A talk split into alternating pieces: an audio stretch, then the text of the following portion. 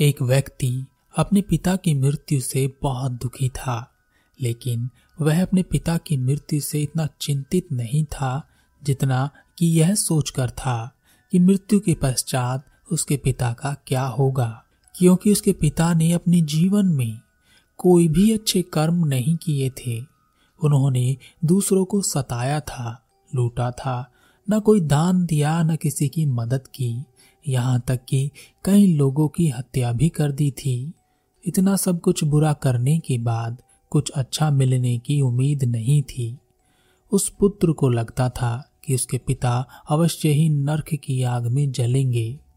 लेकिन वह कोई ऐसा उपाय कर देना चाहता था कि दूसरे लोक में उसके पिता को वही सब सुख मिले जो एक अच्छे इंसान को मिलते हैं। इसके लिए उसने बड़े बड़े ज्ञानियों से सलाह ली। और उसने वैसा ही किया जैसा कि उन ज्ञानियों ने उसे बताया।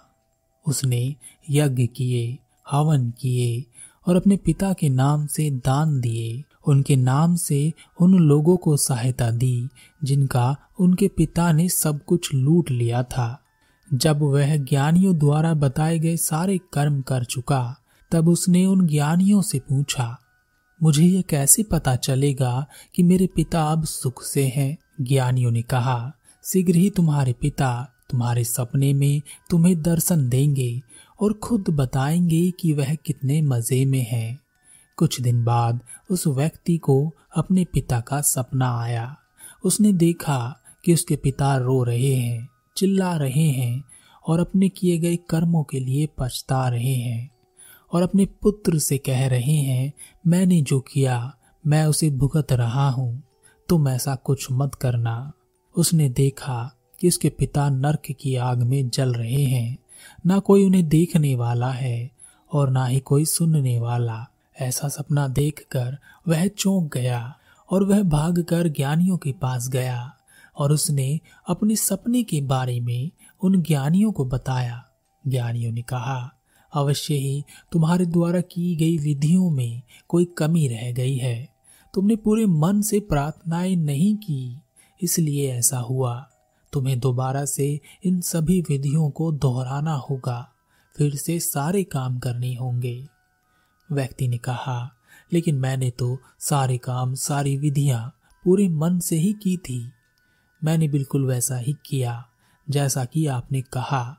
कोई कसर मैंने अपनी तरफ़ से नहीं छोड़ी। ज्ञानियों ने कहा, अगर तुम हमसे बहस करोगे तो तुम्हारे पिता को और अधिक कष्ट होगा। वह व्यक्ति और अधिक निराश हो गया।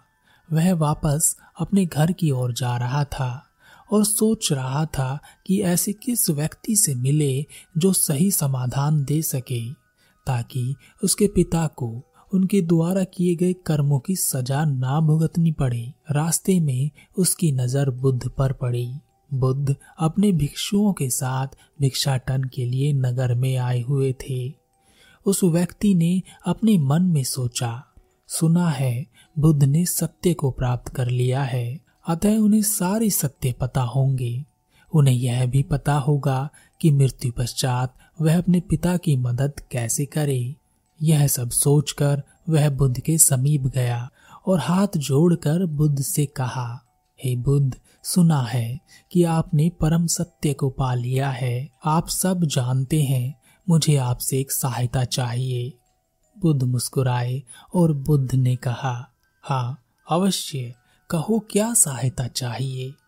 व्यक्ति ने कहा, मेरे पिता एक बुरे व्यक्ति थे। उन्होंने बहुत बुरे कर्म किए। उन्होंने हत्याएँ भी की। लोगों को सताया।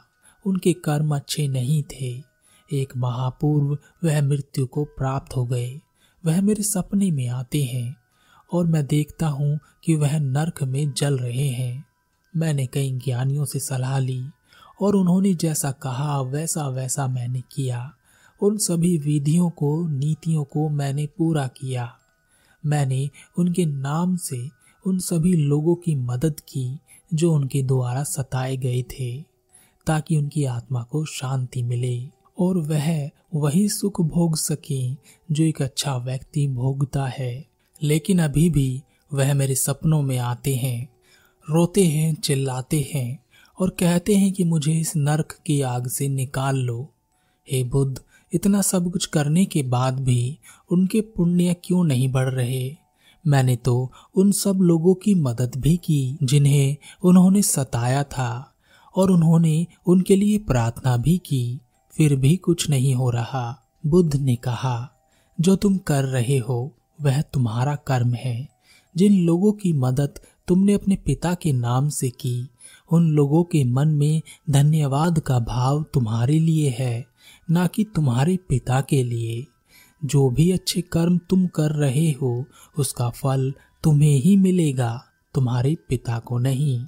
व्यक्ति ने कहा हे बुद्ध, मैं एक साधारण व्यक्ति, शायद मेरे हाथों में वह बल नहीं, लेकिन आप तो तथागत बुद्ध हैं। अगर आप अपने हाथों से मेरे पिता के लिए कोई विधि कर देंगे तो अवश्य ही उनके पाप कर्म नष्ट हो जाएँगे। बुद्ध ने कहा, हमारे कर्म हमारा पीछा नहीं छोड़ते। जब हम जीवित होते हैं, तब हम अपने कर्मों को बदल सकते हैं, उन्हें सुधार सकते हैं। लेकिन मृत्यु पश्चात कुछ नहीं कर सकते।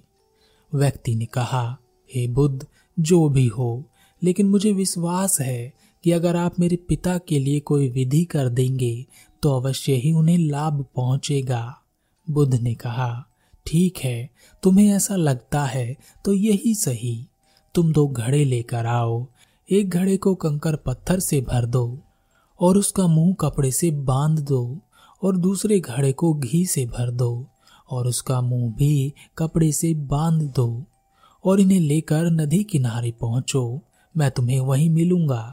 बुद्ध की यह बात सुनकर वह व्यक्ति बहुत खुश हुआ। उसे लगा कि आज उसके पिता को मुक्ति मिल ही जाएगी। वह भागकर बाज़ार गया और दो घड़े लेकर आया। एक घड़े में कंकर पत्थर भर लाया और दूसरे में घी भर लाया। दोनों घड़े लेकर वह नदी किनारे बुद्ध के पास पहुँचा। बुद्ध ने कहा, इन दोनों घड़ों को पानी में डाल दो और एक डंडा लेकर आओ। उस व्यक्ति ने ऐसा ही किया और वह एक डंडा लेकर आया। बुद्ध ने कहा, अब इस डंडे से इन दोनों घड़ों को तोड़ दो। उस व्यक्ति ने ऐसा ही किया। दोनों घड़े तोड़ दिए। तब बुद्ध ने कहा अब प्रार्थना करो कि कंकड़ पत्थर ऊपर तैरने लगे और घी नदी में नीचे बैठ जाए। उस व्यक्ति ने कहा, ऐसे कैसे हो सकता है बुद्ध? पत्थर भारी हैं, वह नदी में नीचे बैठ ही जाएँगे और घी हल्का है, इसलिए वह पानी में तैरेगा ही। मेरी प्रार्थना करने से क्या होगा? बुद्ध ने कहा, हमारे बुरे कर्म इन कंकड़ पत्थर की तरह ही होते हैं। वह हमें इतना भारी कर देते हैं कि हम डूब जाते हैं, जबकि हमारे अच्छे कर्म घी की तरह होते हैं। वह हमें इतना हल्का कर देते हैं कि हम ऊपर तैरने लगते हैं। कोई भी विधि करो, कोई भी प्रार्थना करो, जिसने बुरे कर्म किए हैं, वह डूब ही जाएगा। जिसने अच्छे कर्म किए हैं, उसे कोई डुबा नहीं सकता। व्यक्ति ने कहा, हे बुद्ध मैं आपकी बात समझ गया हूँ, लेकिन मैंने जो अपने पिता के नाम से अच्छे कर्म किए हैं, उनका फल भी उन्हें नहीं मिलेगा क्या? बुद्ध ने एक व्यक्ति को अपने पास बुलाया और उससे पूछा, इनके पिता कैसे थे? उस व्यक्ति ने जवाब दिया, इनके पिता बहुत बुरे थे, लेकिन यह बहुत अच्छे हैं, इन्होंने हमारी बहुत मदद की, जबकि इनके पिता ने मेरे पिता की हत्या की थी। बुद्ध ने कहा, देखा तुमने, तुम्हारे कर्मों के लिए तुम ही अच्छे हो। ना कि तुम्हारे पिता अच्छे हैं। इसी कारण हमें अपने जीवन में बुरे कर्मों से बचना चाहिए। बुरे कर्म करने वालों की संगत से बचना चाहिए।